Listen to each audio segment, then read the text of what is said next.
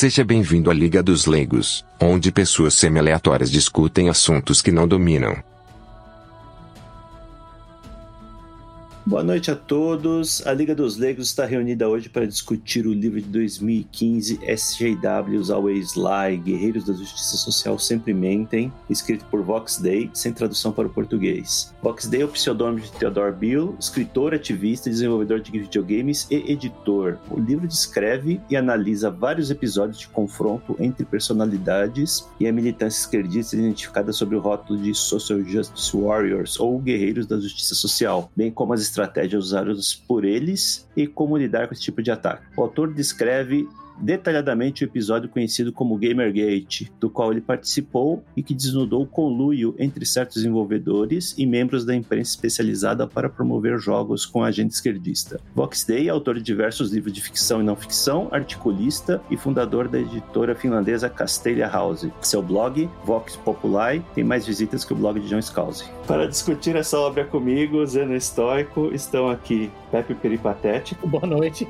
Lucilei Encanador. Olá, meu povo e minha pova. E Salazar Luso. Boa noite. Bem, pessoal, como eu indiquei a obra, deixa eu explicar aqui porque eu cheguei a essa, a essa indicação. Eu li esse livro faz alguns anos e eu acho que ele se tornou mais interessante hoje porque a gente está vendo diariamente aí um movimento de cancelamento, né? Autores, atores são frequentemente aí é, sofrem movimentos de perseguição por causa de um tweet, por causa de uma piada ou por causa de um artigo já antigo publicado anos atrás. Isso está se tornando cada vez mais frequente, mais mais extremo, né? Toda toda semana vem um, uma notícia dessa dessa tal de cancel culture e como o Vox Day já tinha lidado com esse assunto já há algum tempo, achei que era bom a gente revisitar isso e ver se as, as conclusões, as avaliações dele ainda são válidas, né? Eu particularmente acho que eu gostei mais da primeira vez que eu li. Eu achei que nessa minha segunda leitura aqui, achei que ele, ele perde muito tempo com as picuinhas internas dele, com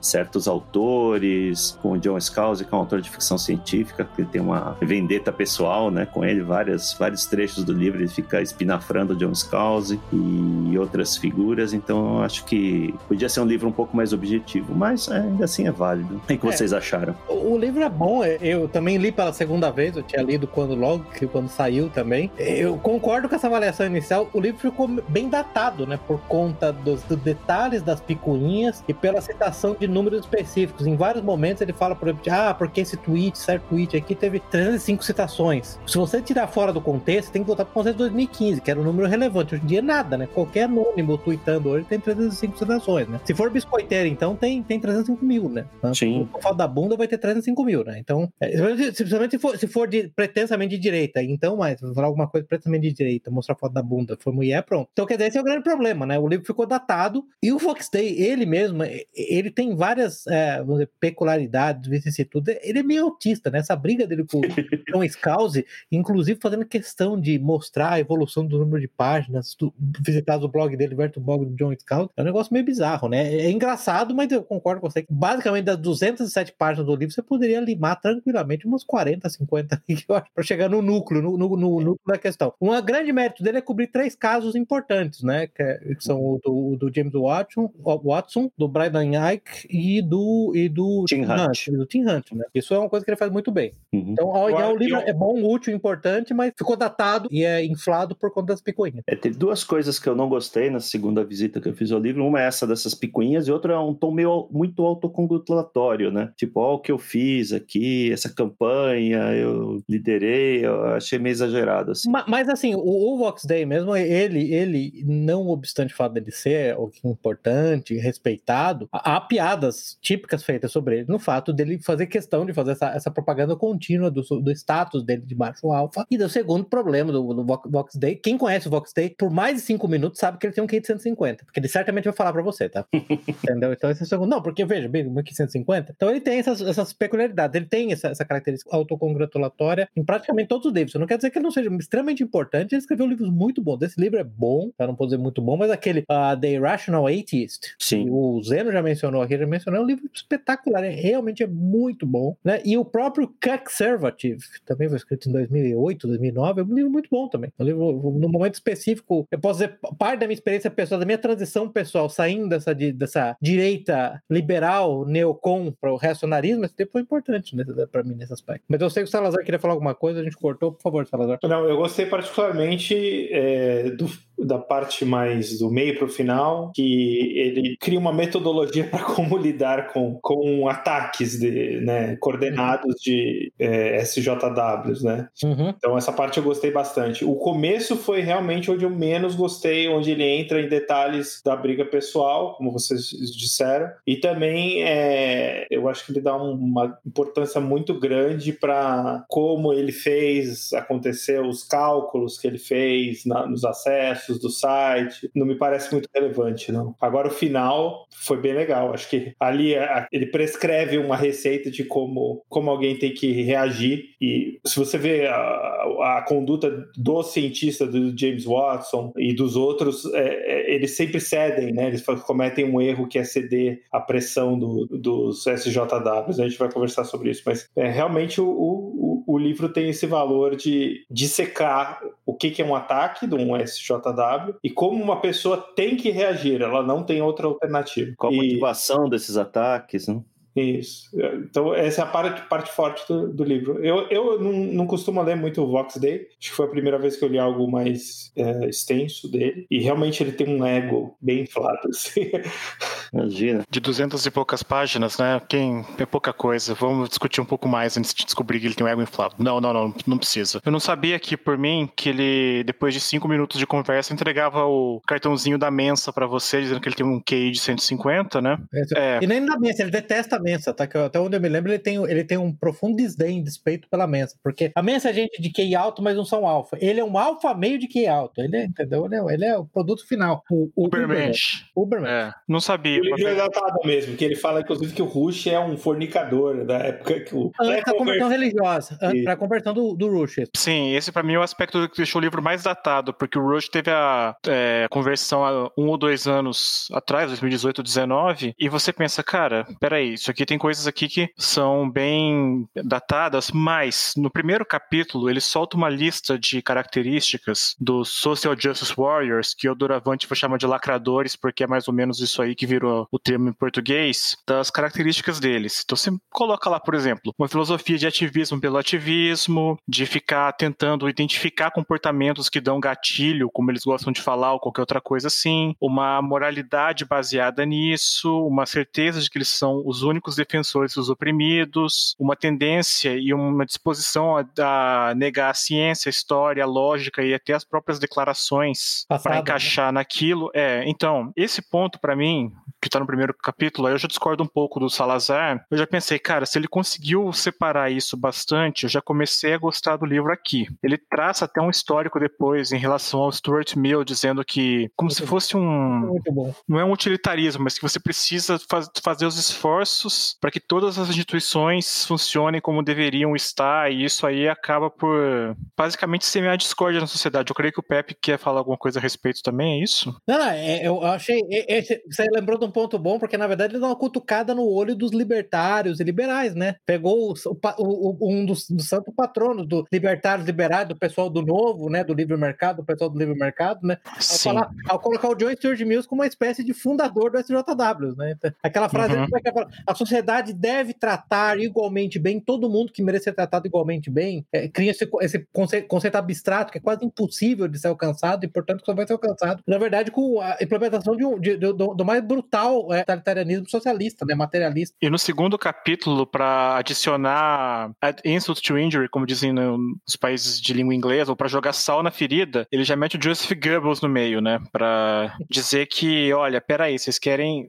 o negócio tem tanto origem do Stuart Mill como isso aí, como comportamento dos lacradores nas redes sociais, tá mais pro Goebbels mesmo, porque você tá espalhando propaganda profissional, assim, como se fosse obra do Ministério da Propaganda da Alemanha dos anos 30, né? Mas é a deixa, né, do Goebbels para ele começar a enunciar as três leis deles, né? Alguém quer falar sobre isso? Não, antes de você falar das três leis, só, só daquelas características que você colocou, uma que eu, duas que eu achei importante, eu, eu, pelo menos eu não percebi que você citou, é uma é um costume de primariamente identificar pessoas pelo seu gênero, sexo, a raça, orientação sexual. Isso eu achei, eu achei bem interessante, né? Porque a característica dos. Chamou de lacrador, a gente pode chamar de militante. E a outra é uma crença quase religiosa em igualdade, diversidade e a inevitabilidade do progresso. Essas duas também são bem importantes, né? Assim, eu diria que essa, da, em particular, do identificar as pessoas por raça, gênero, é, raça, gênero e é, sexo e, e, orientação sexual é praticamente é, é, é, é, é, o, é o teste de ritmo, né? Que é o final, né? Que você identifica na hora. Só queria falar disso, mas por favor, fala das três leis. Sim, ele tem lá três leis que ele coloca assim. A primeira é: os lacradores, os justiceiros sociais sempre mentem. Eles sempre vão achar alguma coisa para distorcer o, teu, o, o que você falou, o que você pensa, de modo a conseguir a satisfação pessoal deles e de destruir, de cancelar, como dizem hoje, né? Aí vem a segunda lei que é os lacradores sempre. Como é que a gente traduz double down? Como. Dobrar a aposta. Dobra a aposta. Dobram a aposta, isso. Ou, ou, sempre pedem meio pau se você joga truco, no caso, né? Que na hora que eles são descobertos, eles saem pela tangente, mas começam a insistir no ponto e a jogar mais pesado ainda em cima da mesma coisa. E aí vem aquela história do John Scalzi, né? Com o tanto de page views lá, que ele fez aquele trabalho autista de, de calcular. E a terceira lei, que essa aí eu chamaria de lei Joaquim Teixeira, né? Que é os lacradores, os militantes sempre projetam. Eles sempre vão projetar no outro. Isso aí você pode colocar no Olavo também, ou qualquer uhum. outro autor que já denunciou esse tipo de coisa. Ele acusa você daquilo que ele é. Sim. De forma geral. Isso é um trato psicológico da, da esquerda, geralmente, né? Um, e, uma, e acaba, acaba virando uma tática, né? Então, o Saul Alinsky foi, foi uma das pessoas que colocou isso no papel, né? Acuse-os do que você faz, é, xingue-os do que você é. É, exatamente, é xingue-os do que você... E porque muitas vezes, atribuir, como o Olavo mesmo fala, atribuir aos outros os crimes que você está cometendo, né? Quando um socialista, um comunista, um esquerdista te acusa de um crime, é porque você está cometendo esse crime. Já cometeu e está cometendo, né? E, e voltando até naquela lista de, de características do SJW, uma das coisas que você coloca bem, lacadores são tipicamente da esquerda. Tem que sejam exclusivamente de esquerda, mas são tipicamente de esquerda. Majoritariamente de esquerda. O duro é que nessa briga eles acabam trazendo a direita, a direita normal, a conservative, como você mencionou mais cedo, para o campo deles, para usar os mesmos termos, para agir do mesmo jeito, para acusar de hipocrisia e pensar, ai meu Deus do céu, olha lá como é que eles são hipócritas e tal. Claro, ele conseguiu já. E aí usa aquela lista de palavras também que ele menciona lá, ó, problemático, ofensivo, inclus, inclusive é, trigger, né, gatilho, privilégio, safe space, cisgênero, diversidade. A hora que você entrou numa dessas, começou a usar esse termo, meu amigo, nem seja para criticar, perdeu, perdeu, já era. Já é evidência, é da, é evidência que tá lidando com um lacrador. E aí que vem um aspecto importante que ele, ele tem, como o Salazar tinha falado inicialmente, ele tem uma, uma, uma espécie de abordagem bem sistemática e tem amizade de como a resistir a um ataque do lacrador, a gente vai falar dos ataques, combater, não só, primeiro, primeiro você resiste, depois você toma ofensiva de como atacar, contra-atacar o lacrador e como manter a sua organização livre de lacradores. Essa é uma parte muito valiosa do livro, mas eu acho importante a gente começar, na verdade, com, com uma boa descrição que ele dá de três casos famosos. Não sei quem quer começar a falar, o Zeno talvez queira falar. Eu gostaria de falar porque são casos que eu acho que são particularmente uhum. ofensivos, né, uhum. para qualquer um que, que goste de ciência, de tecnologia. Primeiro deles é doutor, primeiro deles é do Dr. James Watson, ganhou o Prêmio Nobel de Medicina em 1962, um dos descobridores da estrutura do DNA. Já agora, em 2000, não lembro exatamente quando foi, agora, no século 21, ele foi acusado de racismo e foi sumariamente cancelado, né? Assim, em todos esses casos, a gente está falando de pessoas que são de orientação de esquerda. Dr. James Watson, Sertrin Hunt, eh, o executivo do, do Mozilla lá, que eu esqueci o nome. Brandon Eck. É, Brandon Eck. Todos eles têm orientação de esquerda, né? Então, todos eles tentam contra-argumentar com esse, esses ataques, né? Ele foi, ele foi taxado de racista, o Dr. James Watson, é, e perdeu o cargo dele, perdeu o emprego, perdeu os postos que ele tinha em várias instituições. Ele era, tinha um cargo diretivo no Cold Harbor Research Laboratory, que ele já ocupava já há bastante tempo, basicamente ficou sem ter como se sustentar, né? Que é, que é um caso particularmente é, triste, porque é uma pessoa que teve uma contribuição é, efetiva para a sociedade, para a ciência e para a vida humana, e E agora, no final da vida, né, ele está tá hoje com 90 e poucos anos, tem que se tem que depender de caridade dos outros para sobreviver, porque algum lacrador lá ficou ofendido com que um texto que ele escreveu. Que... É, é importante lembrar, né, Zeno, assim, para tentar co conectar isso com as três leis que, que o mencionou, é, lacradores sempre mentem, sempre double down, sempre projetam, tem que lembrar que, na verdade, o, o ponto do James Watson, de novo, gente, descobridor do DNA, prêmio Nobel, descobridor do DNA, ele estava... Em 62. 62,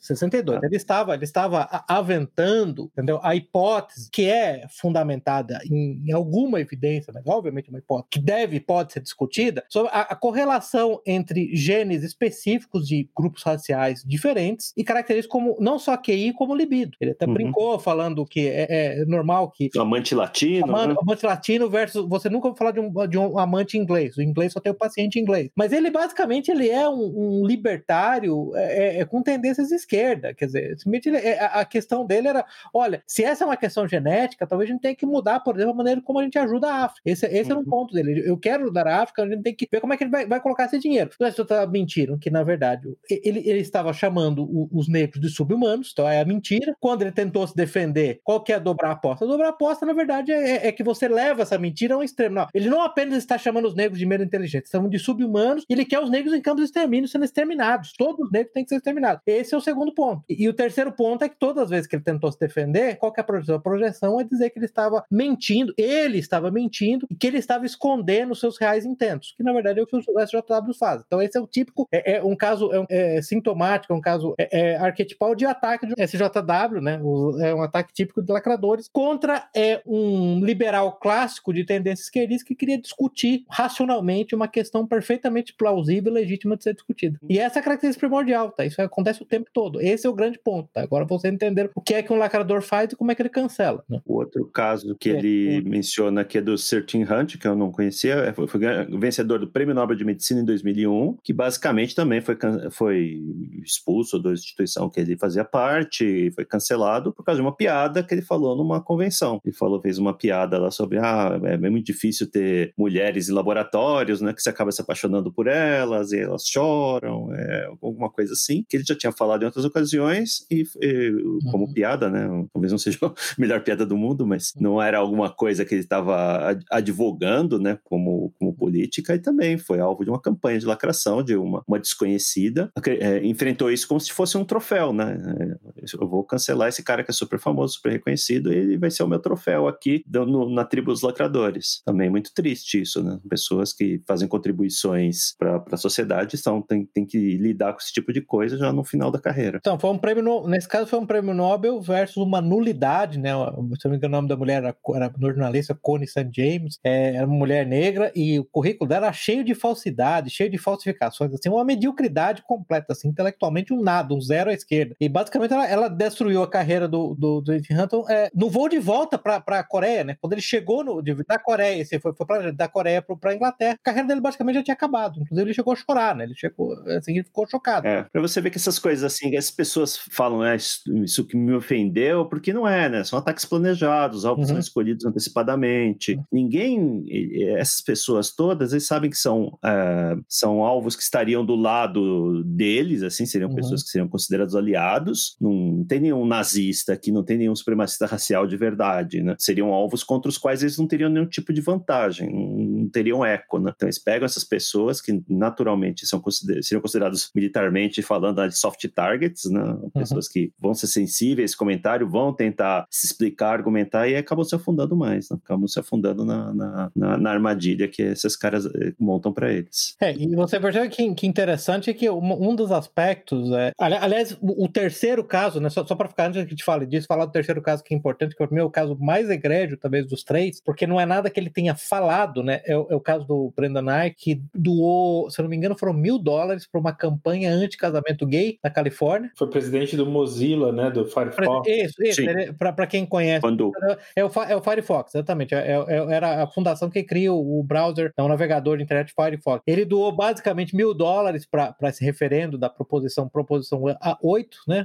Foi, foi, eu não lembro se agora foi, foi a proposição 8, né, gente? Eu, Sim, eu, acho que foi aqui. Uhum. É, Enfim, foi a proposição que foi, passou na Califórnia, foi aprovada, que os, os, os eleitores da Califórnia decidiram manter a proibição ao casamento gay, tá? Então, em última instância, ele votou, ele deu dinheiro para uma proposição de referendo que foi não só legítimo, como foi popular, foi o que o voto popular escolheu, tá? Incluindo um voto massivo, nesse caso de negros, contra o casamento gay, que depois foi revertido judicialmente na Suprema Corte da Califórnia de uma maneira completamente é, arbitrária, né? Autocrática. Mas, enfim, por conta de ter dado esse dinheiro, esse, e, anos depois, foram alguns anos depois, quando ele estava na Mozilla, descobriu-se que ele doou dinheiro para essa campanha e isso foi o suficiente para taxá-lo de, novamente, de anti-gay, homofóbico, anti-gay, anti-trans, né? anti-mulher, anti o que, que você queira, na verdade ele acabou sendo forçado a pedir demissão. E novamente a mesma coisa, ele tentou se defender, ele tentou se defender, na verdade, dizendo que ele não, que ele, ele não tinha pessoalmente nada contra gay, tentou dizer que o, a Mozilla, a Fundação Mozilla, né, a fundação do, que,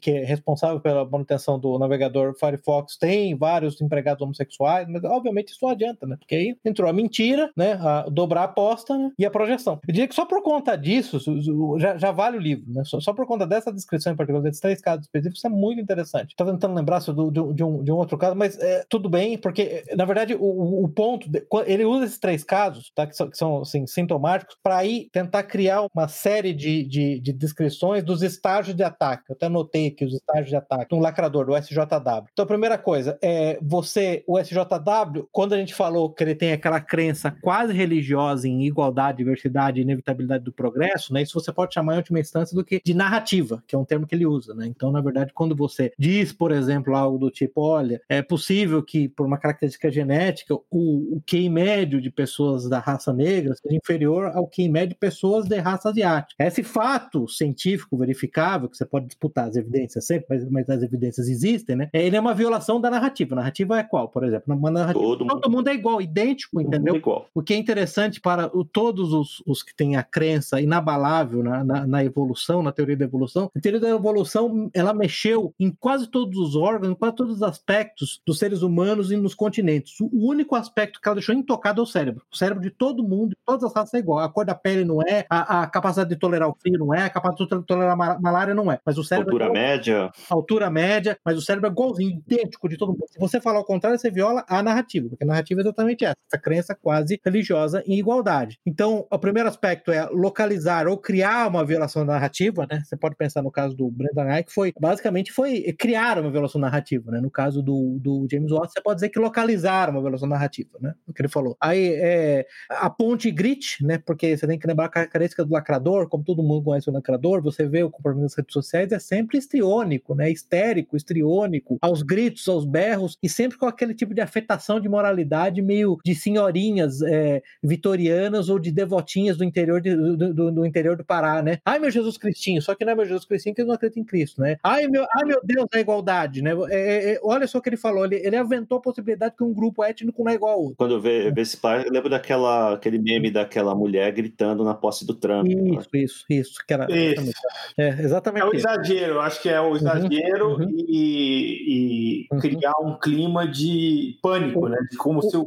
Pânico moral. É o pânico moral. Pânico moral, exatamente. Né? Poxa, o que ele fez é uma violação grave e, tem, e temos que uhum. gritar para o mundo, gritar para o mundo escutar esse, esse, essa barbaridade aqui que foi cometida ou proferida. Então, é, é, por aí. É isso. Aí o terceiro ponto, que volta no que o Salazar falou da, da regra número 12 do, do Saul Alins, Saul Alins comentor do Obama, né, que escreveu aquele livro Regras para Radicais, né, no qual... E da Hillary. É, é, da Hillary também, isso entre outros, que ele tem como grande, o primeiro grande radical, o grande revolucionário da história, que ele sempre gosta de homenagear Lucifer, né, sempre fala, né, é isolar e atacar em bando, né, você é importante que você comece a pressionar os outros para que eles se distanciem da vítima, né. Olha lá, o, o James Watson falou que negros são inferiores, você vai concordar com isso? Porque se você, ficar em silêncio, você está concordando com isso, tá? Então é melhor você ir e você também criticá-lo. Né? Sim, e você sempre vai atacar pessoas ao invés de instituições, porque é mais fácil de você conseguir os objetivos acabando com uma pessoa de cada vez, digamos, porque ela vai se sentir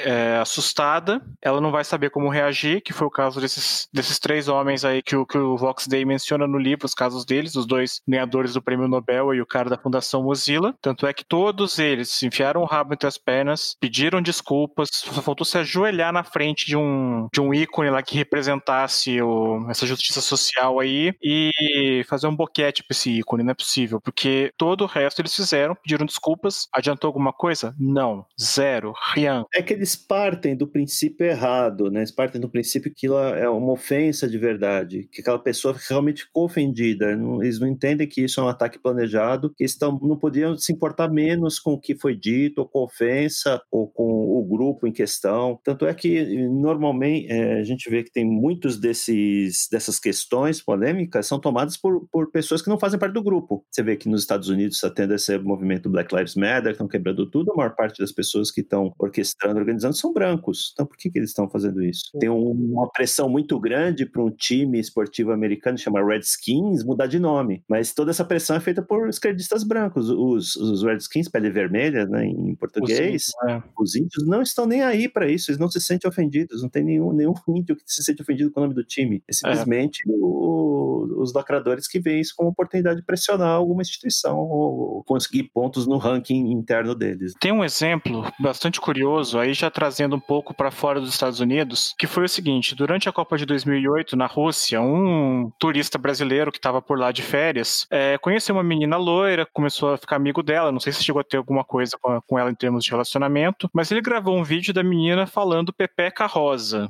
simplesmente. Um negócio besta, assim, uma piada até sem graça. Não tô dizendo que seja um absurdo, não é mesmo. Só que aqui, o fato de uma, de uma garota russa falar Pepeca Rosa três vezes num vídeo compartilhado por WhatsApp, quando chegou no Brasil, as feminazes foram para cima do cara e conseguiram a demissão do cara do emprego dele. Eu acho que ele trabalhava em alguma companhia aérea, se eu não me engano. E foi a mesma coisa. Ele fez o quê? Ele falou alguma coisa? Não. Ele fez a menina falar Pepeca Rosa. Perguntaram pra moça o que, que ela achava disso. Ela riu assim e falou: Ah, brincadeira, deixa o cara brincar. Ele tava na maior tranquilidade aqui nas férias. Deixa. Não tem nada com isso, não. Continua, o Pepe. Ah, tá. Então, é, aí o próximo passo é, é, o, que ele, o que ele chamou no livro de reject and transform, rejeitar e transformar. Quer dizer, o, o grande ponto aqui, na verdade, é que eles pegam os pedidos de desculpa desculpa, não importa quão sincero, quão longo, quão desabrido, quão sentido seja o pedido de desculpa, vamos dizer que o pedido de desculpa não é suficiente, né? Uhum. Aí, muito provavelmente, qualquer ação que, que o indivíduo tome em questão, eu vou doar parte do meu salário para uma organização pró-mulheres, pró-gays, pró-negros, não importa, nada funciona, porque o objetivo, como, como o Benjamin falou, é a destruição do alvo. Nesse ponto aí, eu acho que a gente tem que destacar aqui quem é o maior, o maior exemplo de comportamento contrário a isso, que é o Trump. E o Bolsonaro, não? Tá, o Bolsonaro, Bolsonaro também, mas o Trump foi a campanha em 2016 também, uhum. e todos os candidatos do Partido Republicano, todo mundo era pressionado por causa de algum que procó, alguma coisa que tinha dito, alguma coisa, e saíam lá contritos pedindo desculpas, né? O Trump era o único que não tinha esse comportamento, né? A gente até brinca, a gente até comentou comentou naquela época, né? O nome do jogo é quem pede desculpa perde. Né? Exato. E, e, olha que o Trump, ele entendeu isso, a meu ver, até instintivamente, tá? Sim. Nem assim, intelectualmente, não, não, Eu não acho que o Trump seja um grande intelectual, tá? Eu lembro de discutir com, com um trampista que chegou a me falar, ah, você tem que ler o livro do Trump. Falou, o Trump nem escreveu esse livro, cara. duvido que o Trump é, sentado, Ghostwriter. Sentado a bunda na cadeira para escrever um livro. E certamente ele não leu o livro que o Ghostwriter escreveu. É o nome dele. Entendeu?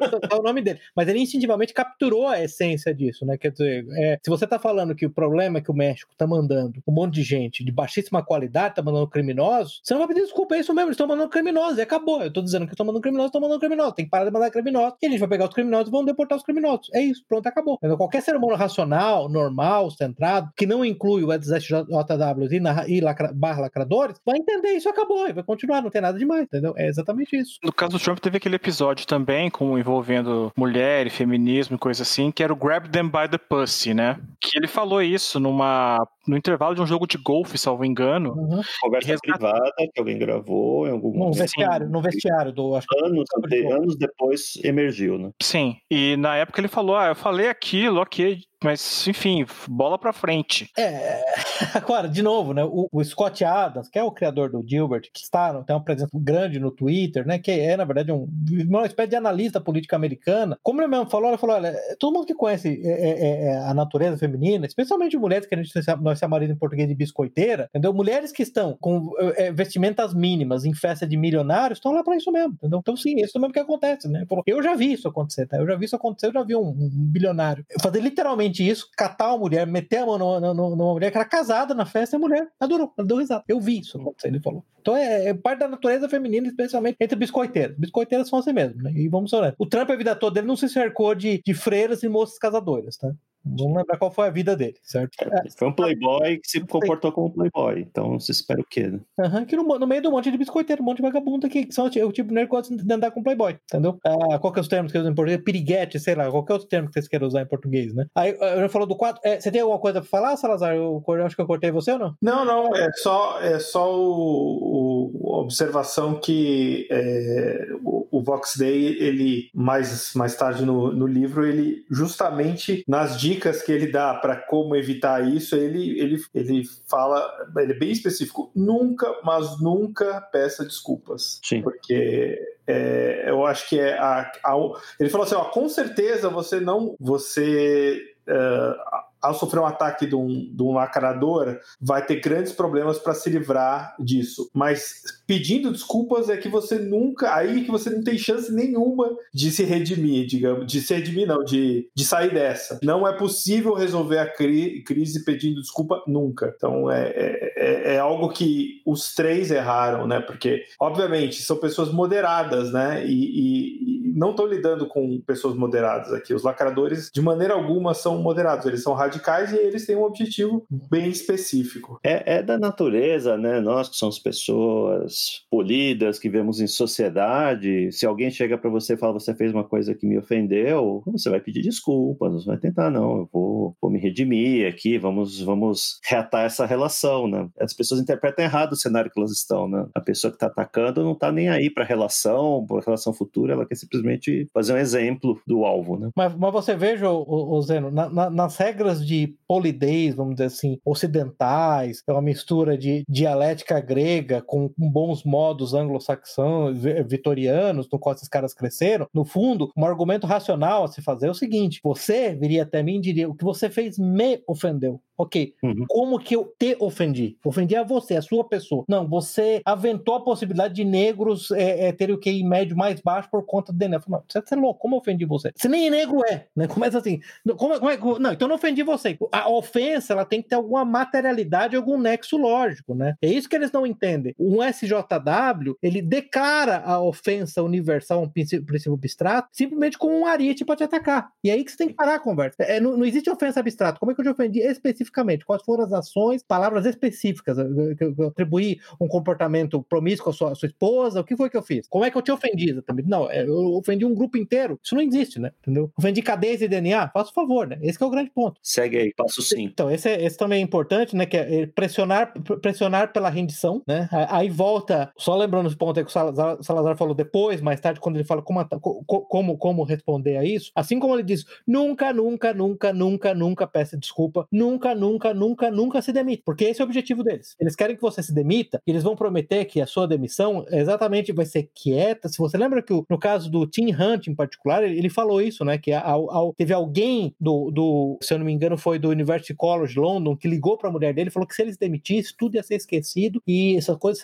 o assunto ia ser enterrado. Uhum. Né? Ele foi demitido, o que aconteceu? Aquilo foi mais uma evidência que ele é realmente um misógino que mantém mulheres acorrentadas no porão para estuprá-las. Uhum. Foi o que aconteceu com ele, foi exatamente o contrário. Então, não... É quase como uma admissão de culpa, né? É, é uma dimensão de culpa. Pedir desculpa é uma dimensão de culpa. Você lembra que o Vox, em algum momento do livro, ele chega até a falar isso. Eles são, eles são, eles são promotores procurando por evidência de, de culpabilidade. Então, uma evidência é pedir desculpa e outra é se demitir, né? Então, se mantém a posição, não se demita. Aí vem o que eles chamam de apelo a uma autoridade simpática. Nesse caso, nós estamos falando, evidentemente, da maior infestação de SJW lacradores que tem qualquer corporação moderna, que é o termo de RH, né? Uhum. Tipicamente, você vai até aquelas, aquelas velhas é, mãe de gato, mãe de seis gatos do RH, né? É, mal amadas e, e, e, e, profundamente rancorosas, ressentidas com homens, por exemplo, e elas vão criar, fazer uma investigação interna onde, onde adivinha que vai ser descoberto? Você é um misógino, estuprador, neonazista, satanista e, e, pedófilo. Pedófilo antinegro, né? Se bem que uhum. satanista e pedófilo é capaz de você até sair bem, né? Isso é,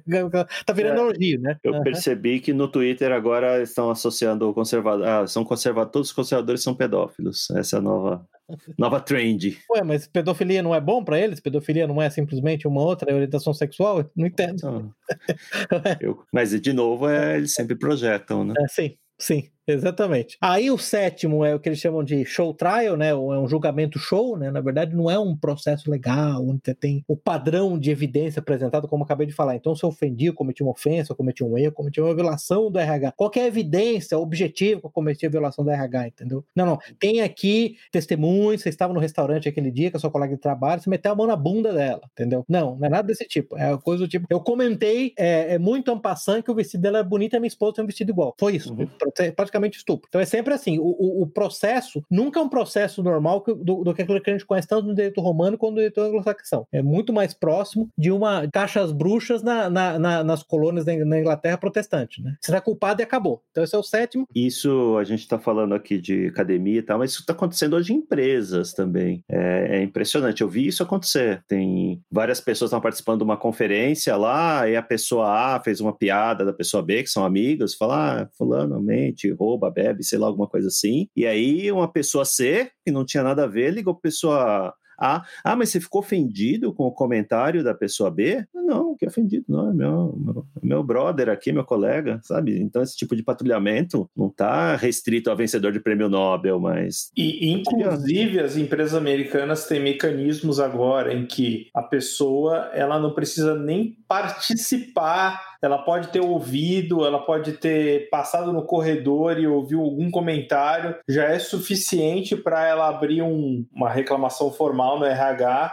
e começar a ir a caça às bruxas. Então, é, qualquer hoje que você fala de uma empresa americana é, é passível de, de um processo bem humilhante para quem está sendo investigado, sem nenhum tipo de é, razoabilidade. razoabilidade e com, com consequências que podem levar desde uma advertência até a demissão. Sim. Então, imagina você ser demitido de uma empresa acusado, sei lá, de assédio sexual, porque você falou, tá bonita hoje, hein, ô Mariazinha? E como é que vai ser a sua carreira daí em diante? Não, a empresa é... vai contratar você? Exatamente, exatamente.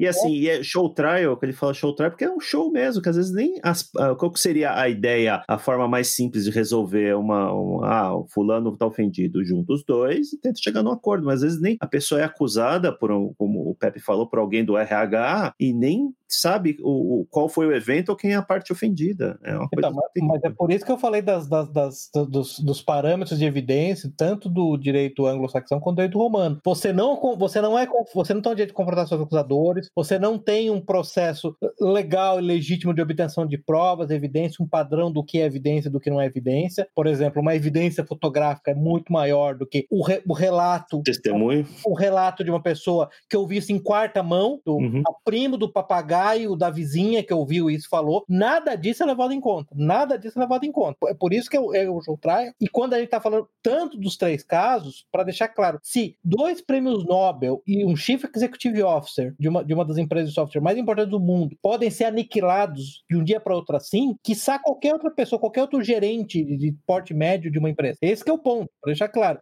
Entendeu? O fato de você ter, ser, ser CEO de uma empresa, o fato de você não te, prote, não te protegeu. Você, você lembra que na, ele, naquela listinha pequenininha que ele fez lá de outros nomes, você lembra que tem aquele, aquele, aquele jogador de, é, de beisebol, né? Aquele Kurt Schilling, né? Que era um, era um analista de beisebol da, da ESPN. Ele foi, ele foi demitido porque ele fez um comentário perfeitamente racional. Ele perguntou: olha, vocês estão vocês estão vocês estão falando que uma minoria de, de, de islâmicos são terroristas. Ok. Então o percentual, o percentual o número de islâmicos terroristas é muito pequeno. Qual era o percentual de alemães que eram nacional-socialista, que era nazista. Isso levou ele à demissão, entendeu? Quer dizer, isso acontece com qualquer um. O poder, o dinheiro, a fama não são proteções por si só. Esse é o grande ponto, entendeu? Sim, e se isso está acontecendo com comentarista da SPN, com na academia, não está mais restrito a ONGs, está chegando empresas. Então todos nós estamos sujeitos a esse tipo de problema no futuro. Não, e o que, o que nos leva a crer que assim, trabalhar numa empresa americana ou empresa europeia que segue essas regras vai se tornar em breve praticamente impossível se você não é membro de nenhuma etnia, de nenhum grupo protegido. Ou é militante, né? Eu acho que você nem vai ser mais contratado, tá? Assim, minha opinião é que não vai haver mais contratações se você não faz parte desses grupos. Vai, ser um negócio de, é, que vai transicionar de precisamos contratar baseado em diversidade versus não contratamos pessoas que, que não fazem parte desses grupos. É, vamos ser honestos, não contratamos brancos. Né? O ponto, o ponto final é esse: não contratamos brancos. Né? E Homens não... brancos heterossexuais. Isso. É, tá fora. E, é, esses não são contratados, esses vão ser discriminados contra. Né? Só para terminar o oitavo ponto, aí depois de tudo, obviamente, o que eles chamam da parada da vitória. Né? Aí vão todos para as redes sociais, para o Instagram, para o Twitter, para o Facebook, falar: olha, olha que bem que eles fizeram. Né? E vocês têm que lembrar, vocês, eh, quando ele explicou os três casos, é uma coisa interessante, como tipicamente esses caras acabaram se demitindo, né? Os, os lacradores já estavam lamentando que ele tenha, ele tenha preferido se demitir a ter mudado a sua atitude, a ter pedido uma desculpa verdadeira, né? É, outra coisa, olha, eu não queria fazer isso, mas a gente teve que tirar esse, esse, esse, essa criatura maligna do nosso meio, a gente teve que expurgá-lo, na verdade. Aí, né, o Salazar, eu e você que gostamos do, do, do, do René Girard, aí entra a questão da, da teoria do, do bode expiatório, né? Exato.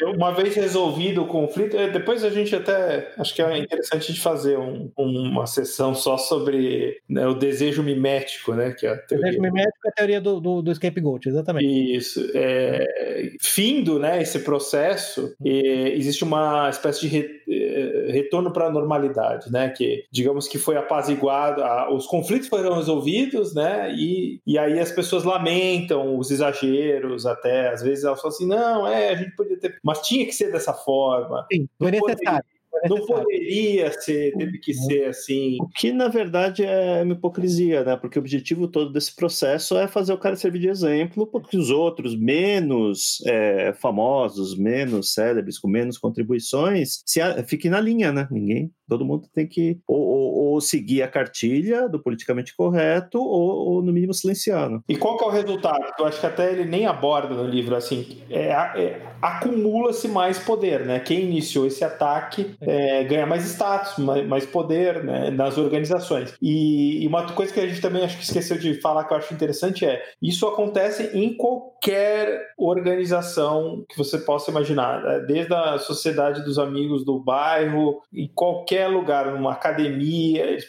tá, a gente se concentrou aqui nesses casos, numa empresa, mas qualquer situação. Então, sempre essas pessoas vão buscar ter status e poder em qualquer convívio social, tá? Inclusive, isso grupo de, de prédio, tá? É, as pessoas se juntarem para tirar uma pessoa que falou lá um negócio que elas não gostaram. Então, ele cita lá o exemplo do fórum da linguagem Go, né? uma linguagem de programação inventada pelo Google, que o, um membro lá fez um, uma tomada de poder lá a partir de um código de conduta, né, para expulsar as pessoas que pensavam diferente. Exato, exato esse exemplo que que começa com uma, uma, tentativa moderada sempre, né? De, de colocar algumas regras, talvez. Civilidade. Temas, apelo, apelo à civilidade, sempre apelo e... à civilidade, ao bom senso. Por isso que isso é uma coisa que sempre me assustou, me preocupou muito quando alguém começa a falar em bom senso. Né? E a gente está vendo isso hoje em larga escala, hoje acontecendo com essa história de ah, precisamos é, regular as fake news, precisamos regular o discurso de ódio, não pode ter discurso de ódio. E na verdade é isso, né? São instrumentos de poder que você vai dar na mão de ah, sabe Deus que quem. O que é o marco civil da internet? Eu não sei. É, é, né? é, um, é uma introdução a um controle o que, é divulgado é, na internet. Oh. É,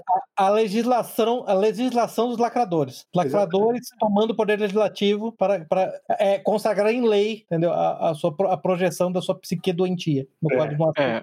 nenhum, tipo, é. nenhum tipo de desconforto. O marco civil nesse ponto foi o ariete legal para a lei dos fake news, que não me lembro agora se já foi aprovado ou se está em fase final de aprovação no Congresso, né? E vai ser a mesma coisa também. Agora você vê que isso daí, no final das contas, é. qual é a diferença disso pro período do terror da Revolução Francesa, em 1794. E... Uma hora eles vão começar a se devorar ali, mas por enquanto eles estão fazendo isso, estão tocando o terror e ver até onde que isso aí vai. É, você tocou num ponto importante, viu, Jusilei, porque ele tocou, ele, ele tangenciou isso no livro, mas eu acho muito importante voltar nesse tema. Teve um artigo recente daquele, da, daquele site do, do The Z-Man, né, que é um, é, um, é um analista político, um blogueiro, onde ele estava fazendo esse ponto sobre o Black Lives Matter e o Antifa. Na verdade, essas são religiões seculares substitutivas né, do cristianismo. Então, o grande ponto é eles precisam fazer isso porque eles têm essa, essa busca religiosa. Você falou da, do, do período do terror na França. Qual que era, Que era o do período da razão terror? também. O culto da razão. Ele começou a, a aboli- aboliu o cristianismo para fazer o culto da razão. O, o próprio Robespierre achou Mudou até o calendário, não foi? Mudou o Né? calendário, mudou o calendário. No final, o culto da razão era tão bizarro, tão doente, tão patético, que o próprio Robespierre acabou eh, dissolvendo o culto da razão e criando o culto do, o culto do ser supremo, né, que é uma espécie de deísmo. Né? Mas a- ainda assim, o ponto interessante, e, e aí vale, tem, é, é, tem um artigo muito bom da, do, daquele American Sun, e eu tô tentando lembrar o nome do artigo agora, mas é, é- é- ele, o, o ponto do artigo, ele fala muito sobre religiões, e ele fala sobre uma- questão primordial em religiões, que é que são a, a natureza, ele fala particularmente do, do, do catolicismo, a natureza das penitências, que é o objetivo das penitências, na verdade, ela- elas evitarem, elas criaram uma espécie de efeito estabilizador para evitar o que a gente chama, eu não sei, vocês me ajudam a traduzir aqui para português, mas em inglês a gente chama de holiness spiral, que seria uma espécie de escalada da santidade. Como no caso da religião dos lacradores, do SJW, a santidade, a igualdade, a tolerância, você acaba criando uma escalada de quem é mais tolerante e quem é mais igualitário, entendeu? Uhum. E, esse- e é por isso que eles se consomem a eles mesmos, né? Exatamente esse é o ponto, entendeu? Você vai de, de alguém que, é, é, evidentemente, que o James Watson, por exemplo, ela conta a segregação racial, lei de segregação racial no sul dos Estados Unidos durante pré-anos 60, né? Aquela lei de, de, é, Jim Crow. Mas aquilo chegou a um ponto onde ele ficou para trás. Só tratar os negros como, é, é, como iguais legalmente, sem lei de segregação racial, não era bastante. Você não poderia admitir que eles têm nenhuma diferença enquanto grupo, enquanto raça. Então é por isso que ele tem que ser condenado. Então o, que, o aspecto interessante disso é, é uma religião primitiva. Tem um artigo muito bom naquele blog do Jim, onde, onde, ele, onde ele fala de. é, Ele chama, ele tem o nome que ele dá para essa religião, é zoísmo, que é uma religião primitiva. O Bruce Shelton fala muito disso também, a religião primitiva, sem deuses estáveis, sem, sem é, catequismo, tem, tem, sem catecismo, sem panteão. Então o que acontece é uma religião primitiva e instável, no qual sempre tem um- alguém tentando ser mais aderente à, religi- à religião do, do, do que, do que o próximo. Mais santo, basicamente Mais isso. Mas santo. Só que lembrando que santidade nesse caso é tolerar, é tolerar tem uma- transexuais, negros, de- Sim. depravados, pervertidos, né? qualquer coisa, entendeu?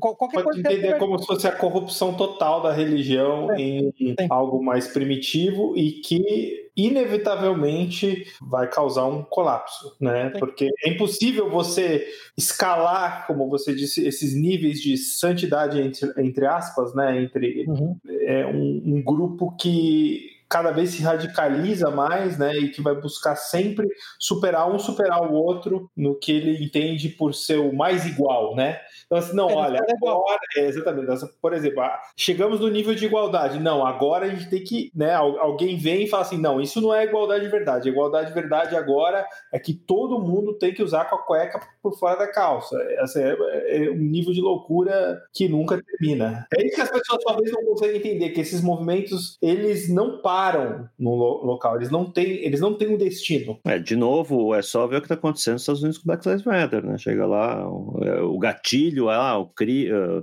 uma pessoa que foi morta pela polícia lá, em condições talvez até questionáveis, mas está semanas lá, acho que 93 dias de tumulto em algumas cidades, quebrando coisas que não, tem mais razão de ser, né? O negócio tomou, é um, é um motivo em si só, né? Você está quebrando lojas, queimando negócios, queimando carros, simplesmente por, por isso mesmo, né? Não tem mais um objetivo. Ninguém mais está falando, ah, precisamos reformar a polícia, precisamos treinar melhor a polícia. Nem, nem falam mais nem em abolir a polícia, que era uma das agendas mais radicais. Hoje é a destruição pela destruição.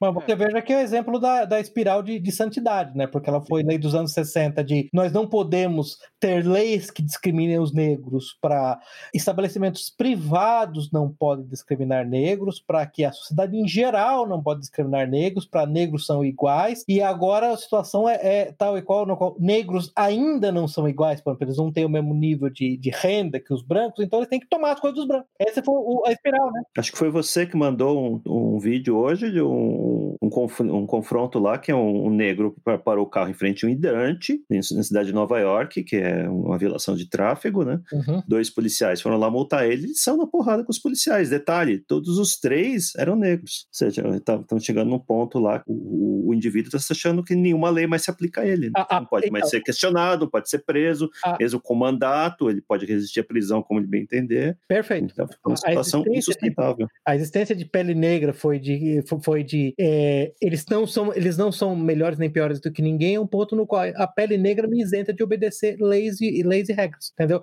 Quando a polícia vai me prender, eu quero, eu quero resistir à polícia, mas a polícia também não pode tomar nenhuma ação letal contra mim. Deixa eu explicar uma coisa para você. Qualquer, qualquer cor da pele, se você resistir à polícia, a polícia vai te matar. Sim. Tá sendo preso. Se, se, se você tentar puxar a arma de um policial, se você tentar puxar uma arma para um policial, ele vai atirar em você. Sim, pra isso que ele é treinado. Pra isso que ele é treinado, entendeu? A solução para isso é abolir a polícia. Quando você abolir a polícia, você vai viver no, no cenário do Mad Max. Onde Ou ganha... no cenário da favela do Rio de Janeiro. Né? Ou no Rio de... Sim, exatamente. Sim. É, essa é a alternativa, tá, gente? São essas alternativas. É, a lei do mais forte. Uhum. Às vezes eles falam nessa história de abolir a polícia como se todo mundo fosse ficar é, cantando em volta da fogueira, né? Assim, não, vai ser a lei do mais forte. Ó. Ah. Quem, vai, quem vai resolver as disputas? Uhum. O é, gangue, local. Gangues, né? As gangues. É. Isso vai acontecer. Não precisa nem falar em abolição da polícia, mas simplesmente quando a polícia parou. Vejam o que aconteceu quando teve greve da polícia no Espírito Santo, por exemplo, ou agora nessas comunidades aí, nessas, nessas cidades americanas em que a polícia foi defunded, né? Foi, teve as verbas cortadas. O que, que aconteceu? Saques, quebradeiras, todo mundo comprando armas dentro do que permite a legislação local para se defender, porque sabe que não podia contar com o poder público nesse ponto. Já era. Porque... Rio de Janeiro, onde proibiram lá ações da polícia por causa da pandemia, né? Vê lá se tá. Diminuiu a quantidade de assassinatos. O Rio de Janeiro é a vanguarda do mundo. Ele é a vanguarda do Ocidente. Rio de Janeiro, vanguarda do Ocidente. no futuro todos serão. Todos serão. Mas, mas é, é, eu acho que é importante voltar, conectar de novo por que, que essa crença quase religiosa na, na, na, igualdade é terrível. Porque você veja só, a polícia, a existência de uma força que restringe uh, os movimentos das pessoas e aplica a lei, é uma tecnologia social, né? Você veja que a crença na igualdade o problema todo é o seguinte: os negros nos Estados Unidos são 13% da população e cometem 50% dos homicídios. 13% da população comete 50% dos homicídios. Então é evidente que a polícia que está fazendo seu trabalho de prender pessoas que cometem homicídios, ela vai prender desproporcionalmente um número enorme de negros. Agora, sua crença quase religiosa na igualdade diz o quê? Que isso não pode ser verdade, isso não pode estar acontecendo. Tem que ter alguma coisa errada aí, entendeu? Alguma coisa. É racismo estrutural, é resultado da escravidão que acabou 200 e poucos anos atrás, é, é qualquer coisa, entendeu? Aí a consequência natural disso é o quê? Se existe uma régua que está medindo e dando um resultado diferente, para dois grupo, grupos humanos, étnicos humanos, eu tenho que abolir a régua, né? Porque nesse caso, abolir a polícia. Tem uma, uma citação aqui que eu resgatei de um dos seus autores favoritos, Pepe, que é os princípios da esquerda, da esquerda né? Primeiro que, é mais ou menos o resume o que o, o que o Vox Day fala. Primeiro princípio, a igualdade de resultados é o único valor, o único valor. Uhum. Segundo, a coletividade sobrepõe o indivíduo. Terceiro, a verdade é um valor secundário, não primário. E quarto, a força pode ser usada na busca dos valores primários. Então é tudo que a gente está vivendo hoje. É Ben Shapiro, o autor, tá? É, foi claro, evidentemente, o grande Ben Shapiro. Shapiro! Fala, Chapirão! Um abraço pro Chapirão! Para os incautos, tá, gente? O Ben Shapiro, ele, ele, é, o, ele é o Andreasa dos Estados Unidos, tá? Uhum. ele, é uma, ele é uma mistura de Nando Moura com o Andreasa, tá? Não, o Ben Shapiro acerta mais que eles, vai. Com o Andreasa? Ó, Vamos e venhamos. O, o, o Ben Shapiro eh, disse, disse, que não havia um lado certo e errado, não havia moral da história. E anos depois escreveu um livro chamado Lado Certo da História. Eu acho que essa, o prêmio Andreasa vai para ele, viu? Ah, tá bom.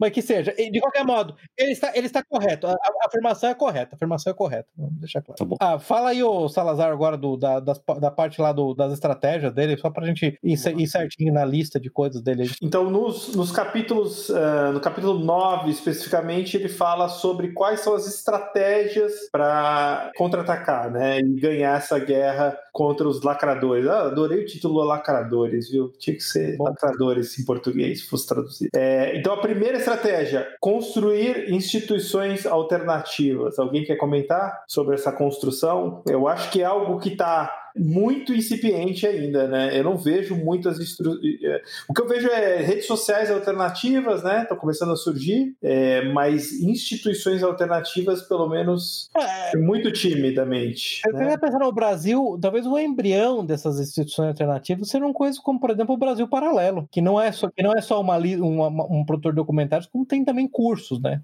Coisa desse uhum. tipo, o Instituto Borborema, outro instituto que dá cursos, inclusive presenciais. A, a construção desse instituições, ela é cada vez mais complicada, especialmente pela concentração, olha só, vamos falar, vamos falar, vamos falar como comunistas agora, pela concentração de capital em grandes corporações, né? Porque você, por exemplo, você veja o problema que o Olavo de Carvalho está tendo agora com o PayPal, né? Que cancelou a conta dele. Então eu diria que é tão mais fácil é, construir alternativas quanto mais próximo de um colapso civilizacional estamos e também quanto menor for a, é, quanto maior for a localidade da sua instituição. Muito mais. É, eu, eu, eu, acho que ele erra aqui um pouco nesse ponto e ele não fala de descentralização, que eu acho é bem interessante. Uhum. Então, assim, se você pegar a, a, ideia lá do Modebook, né, que eu até estava falando com o Pepe, o Urbit, né, uhum. que é algo bastante interessante. Não sei se vai dar certo ou não, obviamente, é um negócio muito, tá muito no começo, né, mas é a ideia de você não ter é, mediadores e que centralizam é, ou, ou, diminuir a dependência desses, desses mediadores, né, significativamente, de forma que você consiga construir uma, uma nova internet em cima da internet, né, para troca livre de informações. Então é o seguinte: a verdade é, a gente sabe que a internet daqui a alguns anos vai ser censurada. Quem não se deu conta disso ainda realmente não acordou. Mas então é, é, é, é necessário criar estruturas descentralizadas. Eu diria que até mais interessante, talvez, porque naturalmente, com essas estruturas descentralizadas, vai ser possível sim aí criar é, instituições ou grupos que possam exercer influência aí, né? Eu acho que acho que a tecnologia ajuda nisso também, porque hoje é muito mais fácil você criar uma faculdade online para dar cursos online do que era, sei lá, 50 anos atrás que tem um prédio de alvenaria e contratar um corpo decente, não sei o que no MEC, não sei o que em, que, em qual órgão. Acho que é. isso, isso ajuda hoje. Veja, Zé, no próprio seminário de filosofia do Olavo de Carvalho, né? Sim. Queria só não deixar o Olavo de Carvalho. Essa, essa, esse ataque que o Olavo de Carvalho sofreu, que cancelaram o PayPal dele, foi usando uma, uma estratégia que o do Gamergate, né? Isso. Atacar os patrocinadores. Então acho que tem, tem, um, tem um problema aí nessas estratégias todas que o, o Vox descreve, que elas estão sendo usadas por todos os lados. Mas a estratégia de guerra, é, a característica dela é exatamente, uma vez ela é introduzida, quando ela é aplicada contra o inimigo, o inimigo vai, vai aprendê-la, né? É, eu não lembro, eu acho que era o Licurgo, né? A gente falando do episódio que nós falamos sobre é, Esparta, né? sobre a Gates of Fire, uma, uma das regras de Licurgo, não sei se você lembra, ele proibia guerras contínuas contra a mesma cidade. Ele dizia que a cidade absorveria as táticas espartanas, né? Você tinha que dar pausas de vários anos em conflitos com uma cidade específica. Então não tem jeito, isso vai, vai sempre acontecer, né? Não tem muito escapatória. Uhum. É, mas sobre essa questão aí de atacar os patrocinadores, a própria tecnologia deu uma resposta, ainda que mais complicada e que nem todo mundo está disposto a usar, que foi a história das criptomoedas. Você não pode pagar com PayPal no cartão de crédito, abre uma conta de Bitcoin ou alguma outra lá e faz a transferência. Não é, como eu disse, para todo mundo, mas é uma alternativa de alguma forma, né? Então você está contra-atacando com as armas que você consegue. É justamente essa ideia de descentralização, né? E ele fala também sobre guerra, é, guerra de quarta geração, né? Guerra simétrica. Ele chega até isso, guerra simétrica, depois a gente pode até falar um pouco. É, a... é porque ele é o. Ele fala porque ele é editor dos livros, né? Que a gente é, mencionou do... aí, do Hide the Red Horse, Fortunate Warfare. Isso, é o Handbook de Guerra da Quarta Geração, do William Lind e do Gregor Seal, né? Que ele, ele é o editor, inclusive, desse livro. Né? Mas, a segunda, favor, segunda estratégia, reje, rejeite os ideais dos lacradores, né? Então, acho que esse, esse todo mundo, esse, o indivíduo tem a obrigação de, de rejeitar eu sei que é algo muito pervasivo, né? Muito está muito infiltrado, digamos, nas organizações, nas empresas, nas comunidades, mas é algo fácil de identificar, principalmente é algo que aparece justamente numa, numa capa, num, num, num disfarce de bom mocismo, geralmente de boas intenções, de bom senso, né? Então a primeira coisa que a gente identifica aí é o que a gente vive discutindo aqui no nosso podcast, que é a tal da igualdade. Se você detectou esta palavra em qualquer coisa, já, já saiba que aí tem, né? É, é algo que eu acho é bem factível de, de se fazer, né? Rejeitar esses ideais, ignorá-los né? É ignorar, isso que eu ia falar. Porque Não, não, é- adianta você querer. Às vezes a gente tenta, "Ah, vou, vou conversar com essa Não. pessoa que eu vou Não, não convencer vai. ela. Como a gente falou, essa pessoa tá, tá imbuída numa, de um sentimento religioso, né? Não é que ela, tá- ela precisa ser esclarecida, ela precisa ser isolada. Mas sobre isso também, no livro, o Vox Day menciona lá que você tem que é, usar a dialética com uns e a retórica com outros, né? Você usa armas diferentes, você usa discursos, eu não gosto dessa palavra, você usa estratégias de, de persuasão diferentes de acordo com a capacidade da pessoa de assimilar ou não a dialética. Sim, mas a persu- persuasão no sentido de evitar e, e desengage Sim, do conflito. Defender, né? Não é pra Defender. mudar. vou- ah, esse cara aqui, o super lacrador, eu vou, vou educar ele, ele vai, vai ser a favor do livre mercado. É, agora. não façam isso. Não façam isso, por favor. É que eu- é muito mais para grande massa de manobra, que é aquilo que a gente chama em inglês de norms, dos normais, né? São das, das pessoas que não, não entendem particularmente essa natureza destrutiva dos lacradores, né? E justamente o que ele chama de entrismo, né? Que é justa é essa ideia de que é, não, é só, é só, ele tá querendo só modificar aqui, é, tornar o negócio melhor. é, esse entrismo é onde ele bota, é o famoso botar a cabecinha do, do lacrador. Eu ia falar isso. Mas, o, o, o Salazar, me, me, me, perdo- me permita, me permita voltar a esse ponto do entrismo. Por exemplo, um exemplo clássico é como é que você historicamente evita o entrismo? Você evita o entrismo colocando barreiras, né? Um, um exemplo que ele deu, inclusive, no livro, como é que, como é que a Igreja Católica evita o entrismo, né? Simples, você quer ser padre, Evitava, né? Como é que Evitava, evitava? evitava o entrismo. Muito, muito, muito, muito bem lembrado. Evitava. Infelizmente, evitava o entrismo. Você quer ser padre? Ok, você vai ter celibatário o resto da vida. Tem que ter uma barreira de entrada. Então, o direita brasileira, de novo, qualquer gostosa que fala assim, ai, o comunismo é ruim. Nossa, que brilhante! Essa menina é espetacular. Gente, para com isso, vocês são patéticos, são patéticos, entendeu? Ela não vai dar, ela não vai dar pra vocês. Para com isso, entendeu? Tenham dignidade, por favor. Tenham um mínimo de dignidade, ela não vai dar pra vocês. Ah, Só para com isso, é patético. Só isso. Coisas banais. Hum, é, Gostosas falando coisas banais, não classifica ela como grandes, grandes intelectuais da direita. A direita tem que ter um processo de entrada. Você quer entrar na direita, quando você vai começar comendo capim. O que, que você vai fazer pelas pessoas, pelo movimento? Você vai tirar xerox? Você vai distribuir panfleto? Você vai montar um website? Você vai administrar? O que, que você vai fazer? Entendeu? Esse é um grande problema. É, é assim que nós terminamos com nulidades, com, com desastres ambulantes como a Joyce e nulidades como a Carol de Tone. Não só isso, né, Pepe, mas também você tá bom, você vai, vai comer grama, mas para você chegar numa posição de destaque, você vai ter, que- vai ter que demorar, porque na Igreja Católica Sim. ninguém a, a Papa no, no primeiro ano de, de, de- qual que é o termo que se usa? Não é magistério.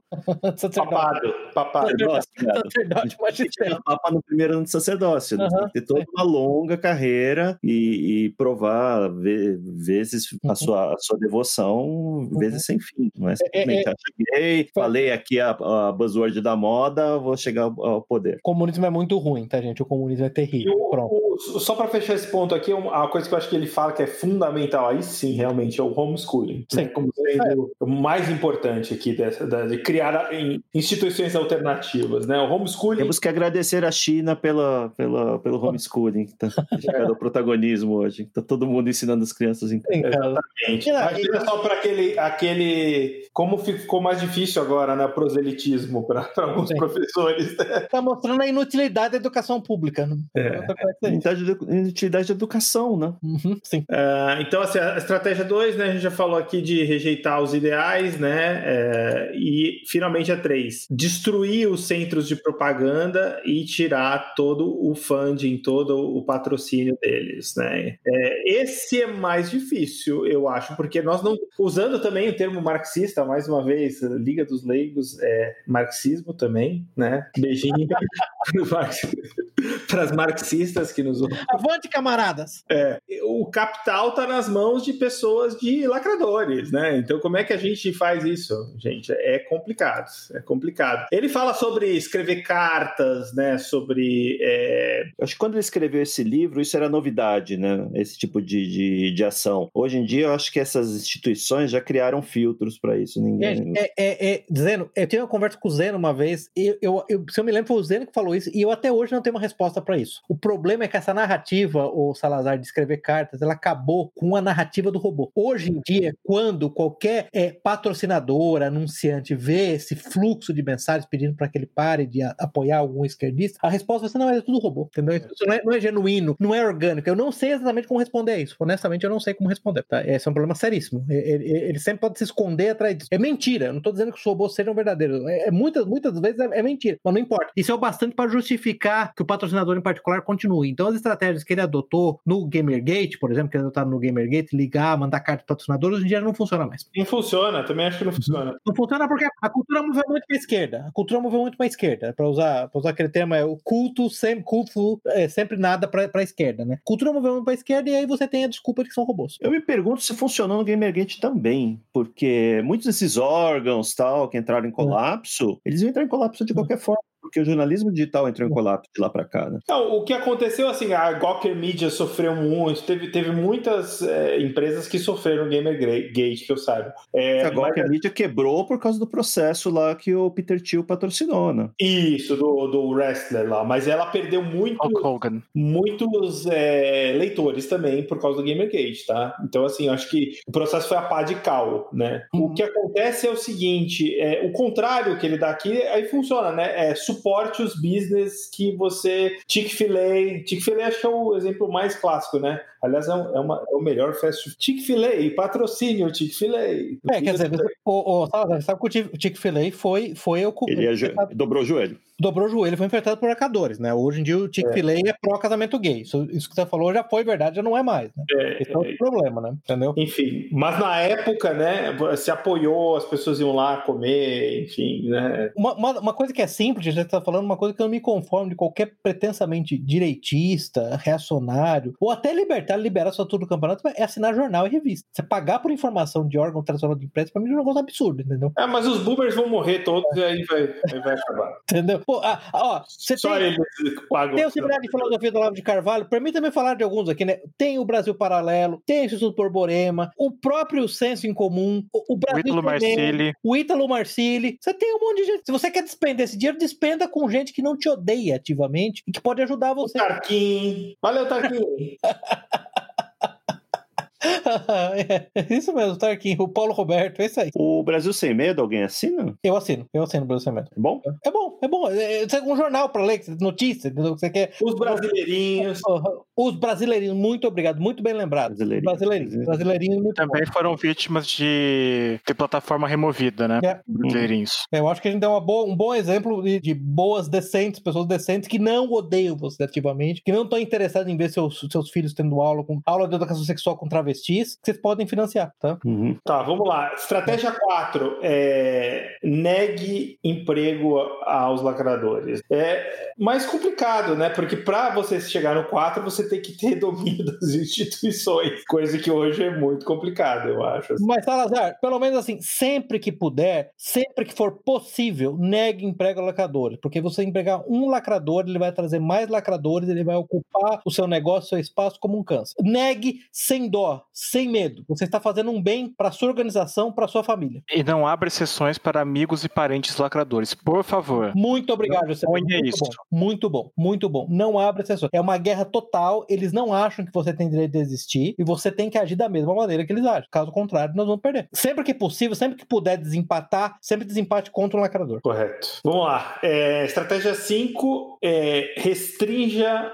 o speech, né, o, a voz de, dos lacradores, né? Então acho que é, é, bem interessante esse, né? Não deixe nem eles é, assumirem o controle da narrativa, né? Que é o que eles querem. Então já corte pela raiz. Você tem uma empresa de manutenção de ar condicionado, seu negócio é manter ar condicionado. Se você acabou de contratar um empregado que tem uma que na lista de e-mail faz questão de falar de abolição da polícia, de que o Brasil é o país que mais mata gay, Lima não é o seu objetivo da sua organização. Esse cara está lá com outro objetivo. Acabou, entendeu? Ah, mas o livro. É, e, e, a livre expressão? Eles não acreditam em livre expressão. E basicamente ninguém acredita em livre expressão. Ninguém acredita nisso. Isso é uma besteira. Sim, é uma besteira, é uma tontice. Essa maneira pela qual a esquerda vai nos destruir. Entendeu? Com essa ideia idiota de livre expressão. É. Em 2020 acredita. você acredita nessa ilusão ainda de livre expressão, uhum. você tem um problema. Ali é, simples, o, o, Salazar é simples.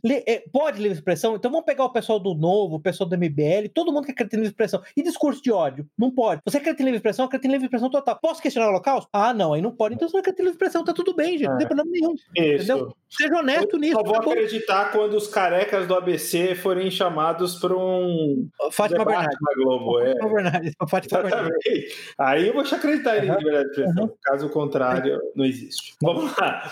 É, estratégia 6. Os mantenha fora das vossas organizações. Esse é, eu acho que é importantíssimo, mas mais uma vez, eu também acho que aqui é necessário ter algum controle das organizações. Então, Sim. talvez para essas, essas é, instituições alternativas aqui que, que são propostas, seja possível fazer isso, né? O que ele fala aqui é a frase do Mosbook de outra forma, né? Qualquer organização não explicitamente de direita, cedo ou tarde se torna de esquerda. Essa frase não é do Modibo. É, do Não, Robert não é, mas, mas é, é como se falasse é, é aquela frase do o Cthulhu só, nada para a esquerda, né? Então, É. toda organização caminha para a esquerda, é isso. É, que toda coisa que não é explicitamente de direita vira de esquerda. Não é explícita, especificamente de direita, vira de esquerda. Esse que é o ponto. Como, como que isso- esse processo acontece, né? Você deixa os lacradores entrarem na instituição, eles vão, só vão admitir lacradores a partir daí e vão fazer o possível para expulsar qualquer um que não, não- ou não silencie ou não compartilhe da, da agenda deles. E aí quando você vai olhar para o lado, só vai ter gente de cabelo esquisito no seu, na sua Exato. A frase aqui, essa frase especificamente, que é parecida com a do Moldbug, né? Em outro sentido, Uhum. é, é do Robert Conquest. É, do Robert Conquest. Isso. Isso. Ele tem essa, são as três leis do, do Robert Conquest. Só para lembrar, essa estratégia 6 e a 4 elas parecem, elas parecem iguais, né? Mas elas não são repetição, não. Porque você tem que lembrar que você tem que negar, inclusive, a entrada de gente de voluntários. Não é só de gente. Não é só, não é só negar emprego, não. É negar voluntários. Se você perceber que é um SJW, você não deixa entrar nem como voluntário. E outro ponto importante, né, o, o, o- gente, é lembrar que a estratégia de neutralidade ideológica, bosta da milicada positivista, é adora, ela, ela, é um, ela é um instrumento de fracasso, né? Porque se você é neutro ideologicamente, eles não são. Lacrador só contrata lacrador. Se você quer se- contratar ou aceitar como voluntário cegamente, baseado nas qualificações, entendeu? Que, que é outra tara positivista, né? O currículo, né? As credenciais, né? títulos, né? os títulos, entendeu? Diploma, né? Pra usar aqui, saber nós sabe, nós quer diploma, entendeu? Quando você aceita isso, você se, se pauta por isso, eles não se pautam, tá? O Tim Hunt é um prêmio Nobel, ele é misógino, então a gente tá fora. O Tim Watts é prêmio Nobel, ele é racista, ele tá fora, é assim que funciona. Não interessa a qualificação dele. Viu, interessa como é? é vocês conseguem perceber a simetria aqui? Então pare É. com essa tara, essa tara de equanimidade, por favor, isso é uma tontice. Isso, e aqui ele também dá nesse, nesse, nessa estratégia 6 o exemplo da Igreja Católica, né? Então ele fala que até o Conselho Vaticano II é, ela estava praticamente livre da influência negativa. É claro que aí depois ele até ele não é católico, tá? O Fox Day acho que ele é presbiteriano. Presbiteriano, né? Presbiteriano, presbiteriano. Essas outras religiões aí. É, é, o, o- tem um livro muito bom sobre a Igreja Católica que chama, o título até é The Desolate City, né? É, a Cidade Desolada, né? A Revolução da Igreja Católica, da Anne Roth Mudger, que, que, tá- que trata exatamente de- desse processo de tomada da, da Igreja Católica. Ah, é, o Olavo de Carvalho sempre fala, agentes históricos, vamos falar de agentes históricos, são agentes históricos são apenas aqueles que têm a, a capacidade transgeneracional na história, que pode planejar para séculos à frente. Então o Islã é um agente histórico, o movimento comunista internacional é um agente histórico. Aí perguntar a Igreja Católica. A Igreja Católica, em mil, por 1.700 anos, foi um agente histórico. Ela tinha um alcance global e intergeracional. Hoje em dia, como ela foi infiltrada por lacradores, ela não é mais. Hoje ela é um território em disputa entre os católicos de verdade tradicionalistas, né, e os lacradores. Vamos lá. Então, ponto 7 é fique dentro dos loops. Aí tem que explicar o que é um ODA loop, né? Que é um conceito militar, né? Do coronel John Boy, tá? ODA é basicamente Observation, Orientation, Decision e Action. Alguém quer elaborar sobre esse, falar um pouco sobre esse, esse, ciclo? É basicamente agir com,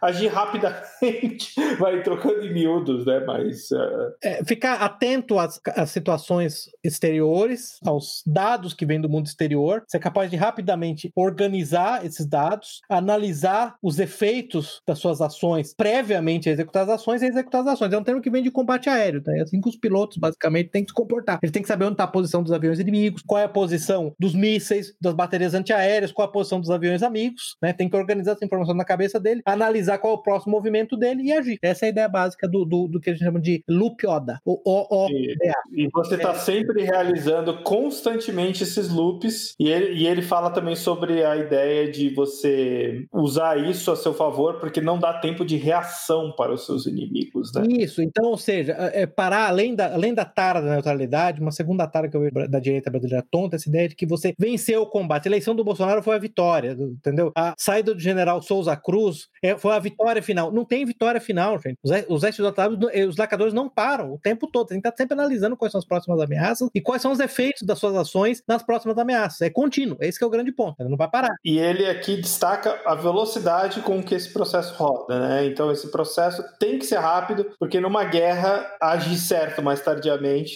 não dá resultado. É a mesma coisa que ele errado. Pergunta pro Trump se ele teve uma vitória final, né? É, um exatamente. atrás do outro. Sim, Trump, o cara foi eleito, ele, ele tentou fazer uma, um, é, é, tentou suspender viagens de pessoas do Sudão, onde tem campos de treinamento terrorista, a, a, o, o judiciário não deixou. Gente, o Bolsonaro não conseguiu tirar a obrigação da Uni emitir carteirinha. Como é que você vai, como é que vai falar de vitória final? Olha só isso, o cara foi eleito presidente, o cara não consegue versar só um assunto banal, ridículo desse, quem que vai, quem que vai emitir carteirinha de estudante? Então, então para com essa ideia que acabou, venceu, agora foi a vitória final. E o, e o 8, que é o, é o último, né? Que é revide, né? Punchback com o dobro de força, né? Como duplamente mais forte, né? Que era o, o lema do, do falecido Andrew Breitbart, do site Breitbart. Breitbart News, é. Então, é basicamente o seguinte: não, não abaixe a guarda e aumente a, a força dos seus contra-ataques, basicamente. Acho que o resumo disso tudo é você não, não busca acomodação, né? Porque não vai existir acomodação nunca. Não vai,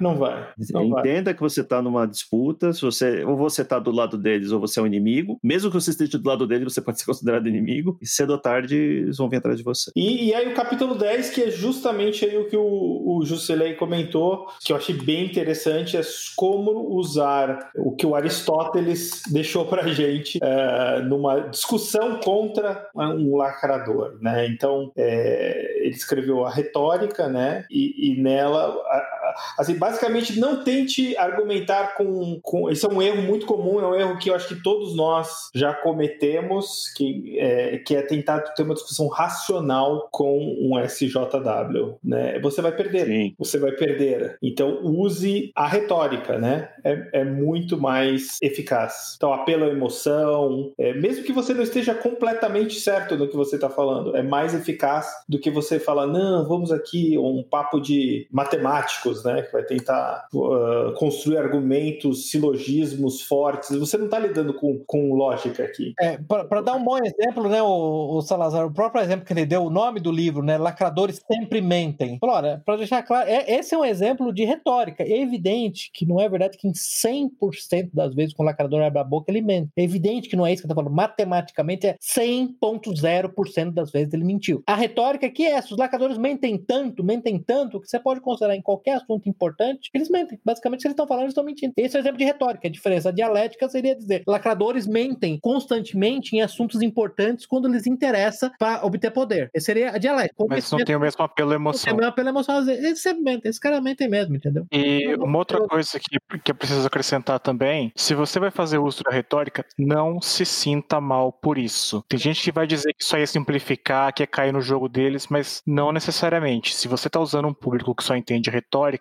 vá para a retórica, abrace a retórica e mande bala. Que a maioria das pessoas, não é só a maioria dos SJW, não, a maioria das pessoas comuns também, elas, elas precisam da retórica. A retórica é um meio de convencimento muito mais efetivo tá, do que a dialética. Não é todo mundo que entende, todo mundo que é capaz de absorver, todo mundo que é capaz de processar a dialética. Isso. E, e, ele, e ele, dá até um exemplo aqui de, um, de, uma troca no Twitter que justamente ele coloca o que teria que se, ser escrito se a discussão fosse dialética versus retórica, né? E, E até é interessante porque justamente você vê onde a gente erra aí, né? É, é, é justamente querer essa precisão matemática, racional dos argumentos e não, muitas vezes você tem que humilhar, é, lançar mão de expedientes, é, de xingar a mãe do cara, xingar o cara, é, porque é o que eles fazem, exatamente é o que eles fazem, né? Ou, ou, ou você entende isso ou você não vai conseguir nunca vencer, porque não é uma batalha lógica, não é uma batalha de argumento. De fatos.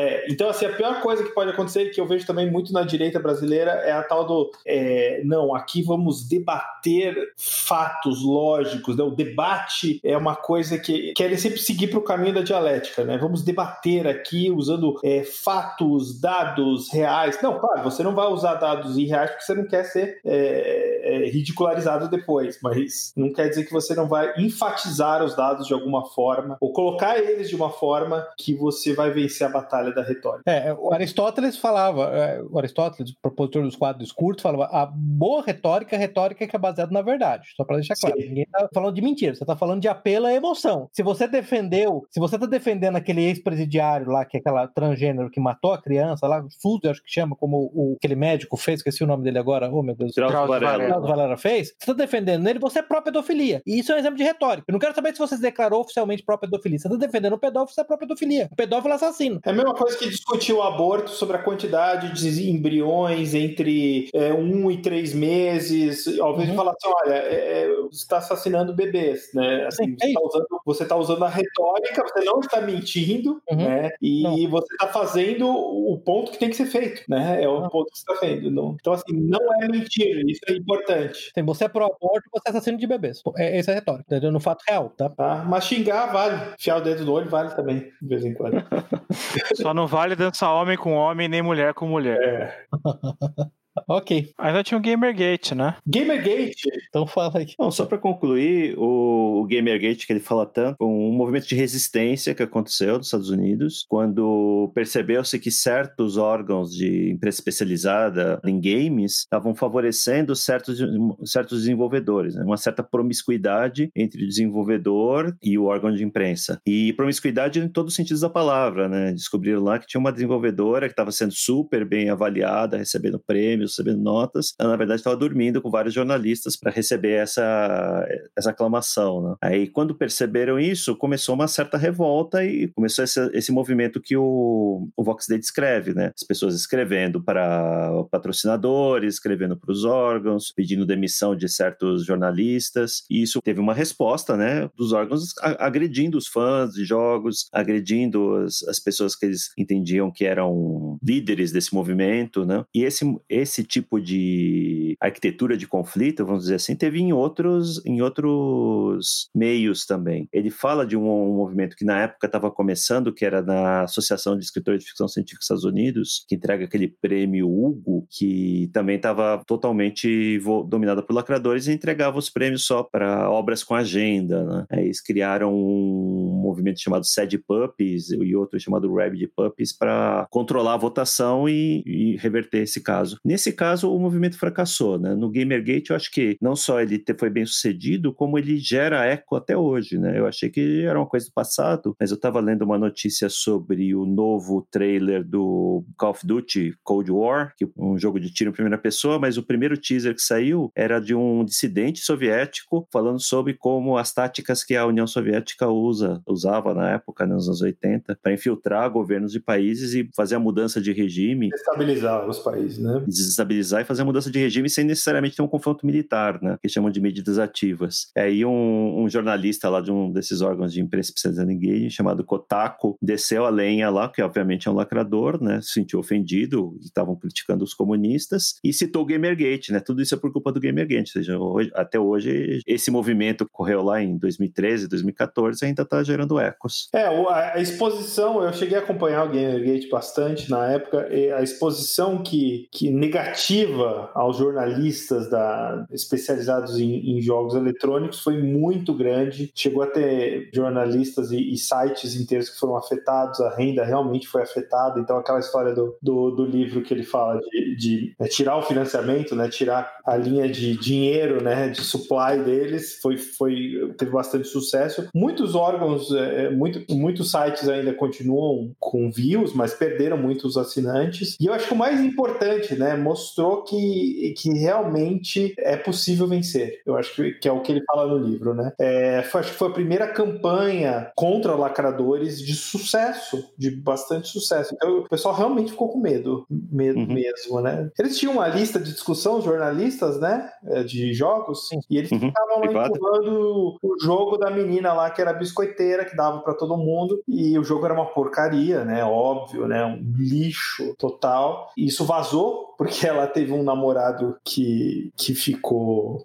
teve uma briga lá com o ex-namorado, o ex-namorado resolveu expor isso e aí foi daí pra baixo. Né? E aí entrou. Foi aí que o Milo ficou, né? O Milo Yiannopoulos. Milo Yiannopoulos. É, que é o conservador gay, né? Ficou famoso e. Conversei, acho que ele, acho que ele já escreveu Breitbart é, ou não, né? Não lembro. Ele, ele escreveu pro Breitbart sim. Foi inclusive lá que ele fez as primeiras matérias dele, assim, que foram dignas de maior repercussão. Isso, ele... ele explodiu por causa do Breitbart. E, e, do, e do Gamergate, né? Eu acho que ele ganhou muita projeção por causa do Gamergate. Sim, também, também. Mas foi, foi interessante. Eu acompanhei e foi, foi a primeira vez que eu vi realmente o pessoal tendo medo, né? Você via até os jornalistas indo a público falando que isso era um absurdo, aí depois falaram que teve doxing e não sei o que. Tudo que eles fazem, mais uma vez, né? Doxing, não sei o que. Eles falam, não, porque isso não pode fazer doxing, imagina. Fazem isso toda hora pô. Mais uma vez, uhum. né? É, Retórica. Um monte de mentira. Aquela Anitta Sarkeesian, aquela jornalista lá, foi ameaçada de morte. Foi ameaçada de morte nem o Jean Willis. Mas o que acho que é importante disso é que é esse tipo de movimento acaba ainda gerar conteúdo. Não só indústria de games, né? Tem um, um movimento de fãs de ficção científica chamado Fandom Menace, que critica muito a orientação que franquias como Star Wars, Star Trek tão, têm tomado, né? E acho que eles estão conseguindo também expor a, a fraqueza da, dessas, desse discurso lacrador nessas, nessas franquias. Tanto é que aparentemente vão ter mudanças, né? No mínimo de, de conduta, porque toda. Star Wars, você diz? No, no, no... Isso. Uhum. É, Star Wars é, Star Trek também. Eu, eu ainda duvido, tá? Porque assim, eu acho que é autodestrutivo isso.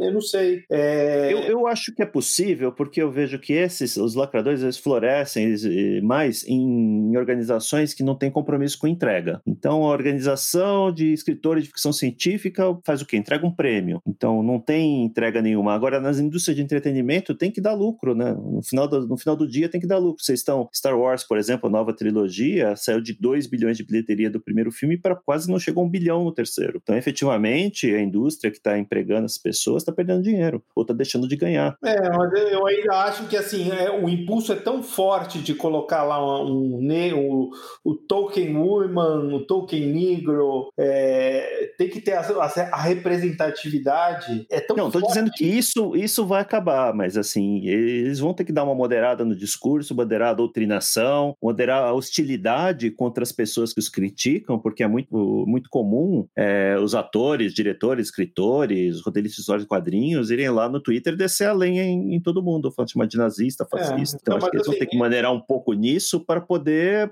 as empresas que estão inseridas, conseguirem sobreviver. Vamos ver. Eu, eu, eu, eu não vejo. O que eu vejo é o seguinte: é novos entrantes é, que não tem, que não estão ainda dominados pelos SJWs, que, que talvez fiquem mais popular e essas, essas organizações declinem. Talvez. Né? Então, talvez você comece a ter cultura pop vindo da China, da Rússia. Ah, já vem, né? Anime, mangá vem do Japão. O Japão tá se lixando para isso, para é, SJW. É, da, da Polônia, né? Você vê aí o, aquela City Project Red, que acho que já tem SJWs, mas o, o, The Witcher já foi chamado de, de machista, porque o The Witcher é um, é um livro, né, que foi, virou videogame depois, né? E então, virou série Netflix. Isso, porque o fulano lá é um comilão, enfim, não sei o quê, e o, objetifica as mulheres, enfim, tem, tem talvez aí outras fontes que sejam mais populares, né, no futuro, do que... E aí vem o declínio dessas, dessas da cultura... Ah, eu não sei, porque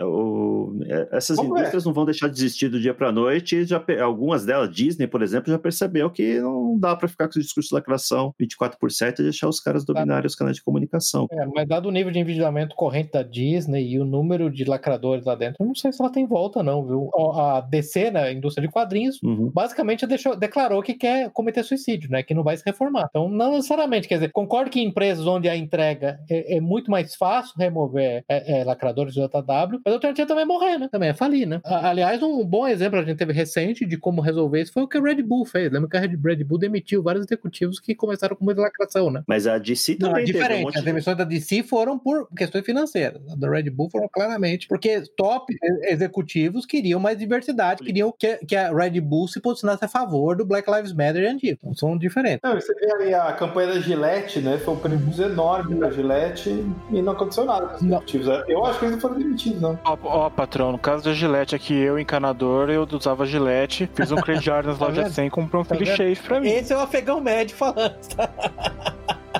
Na minha empresa de encanamento lá, eu não contrato ninguém que lacra, não. Eu quero saber se consegue desentupir. No LinkedIn da minha firma de encanamento, que uhum. nunca deu um cliente pra mim, que é tudo via zap, não, não, a, gente não, a gente não aceita quem posta essas coisas, não. Né? Você, você pergunta, você é transfóbico? Quando você conserta um vazamento, Jusilei, me fala, você pausa uns momentos e reflete sobre os crimes contra os trans? É isso aí. Não, eu pauso pra enxugar o choro da, da minha testa.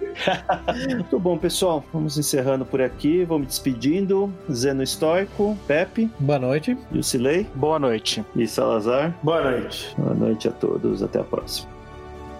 Encerramos aqui nosso episódio de hoje. Links para os livros, filmes e artigos citados durante a discussão estão no site da Liga. Assine o feed para ser informado automaticamente quando novos episódios estiverem disponíveis. Apoie o trabalho da Liga dos Leigos. Deixe o seu comentário, sugestão ou avaliação no site da Liga ou na sua plataforma favorita. Agradecemos a audiência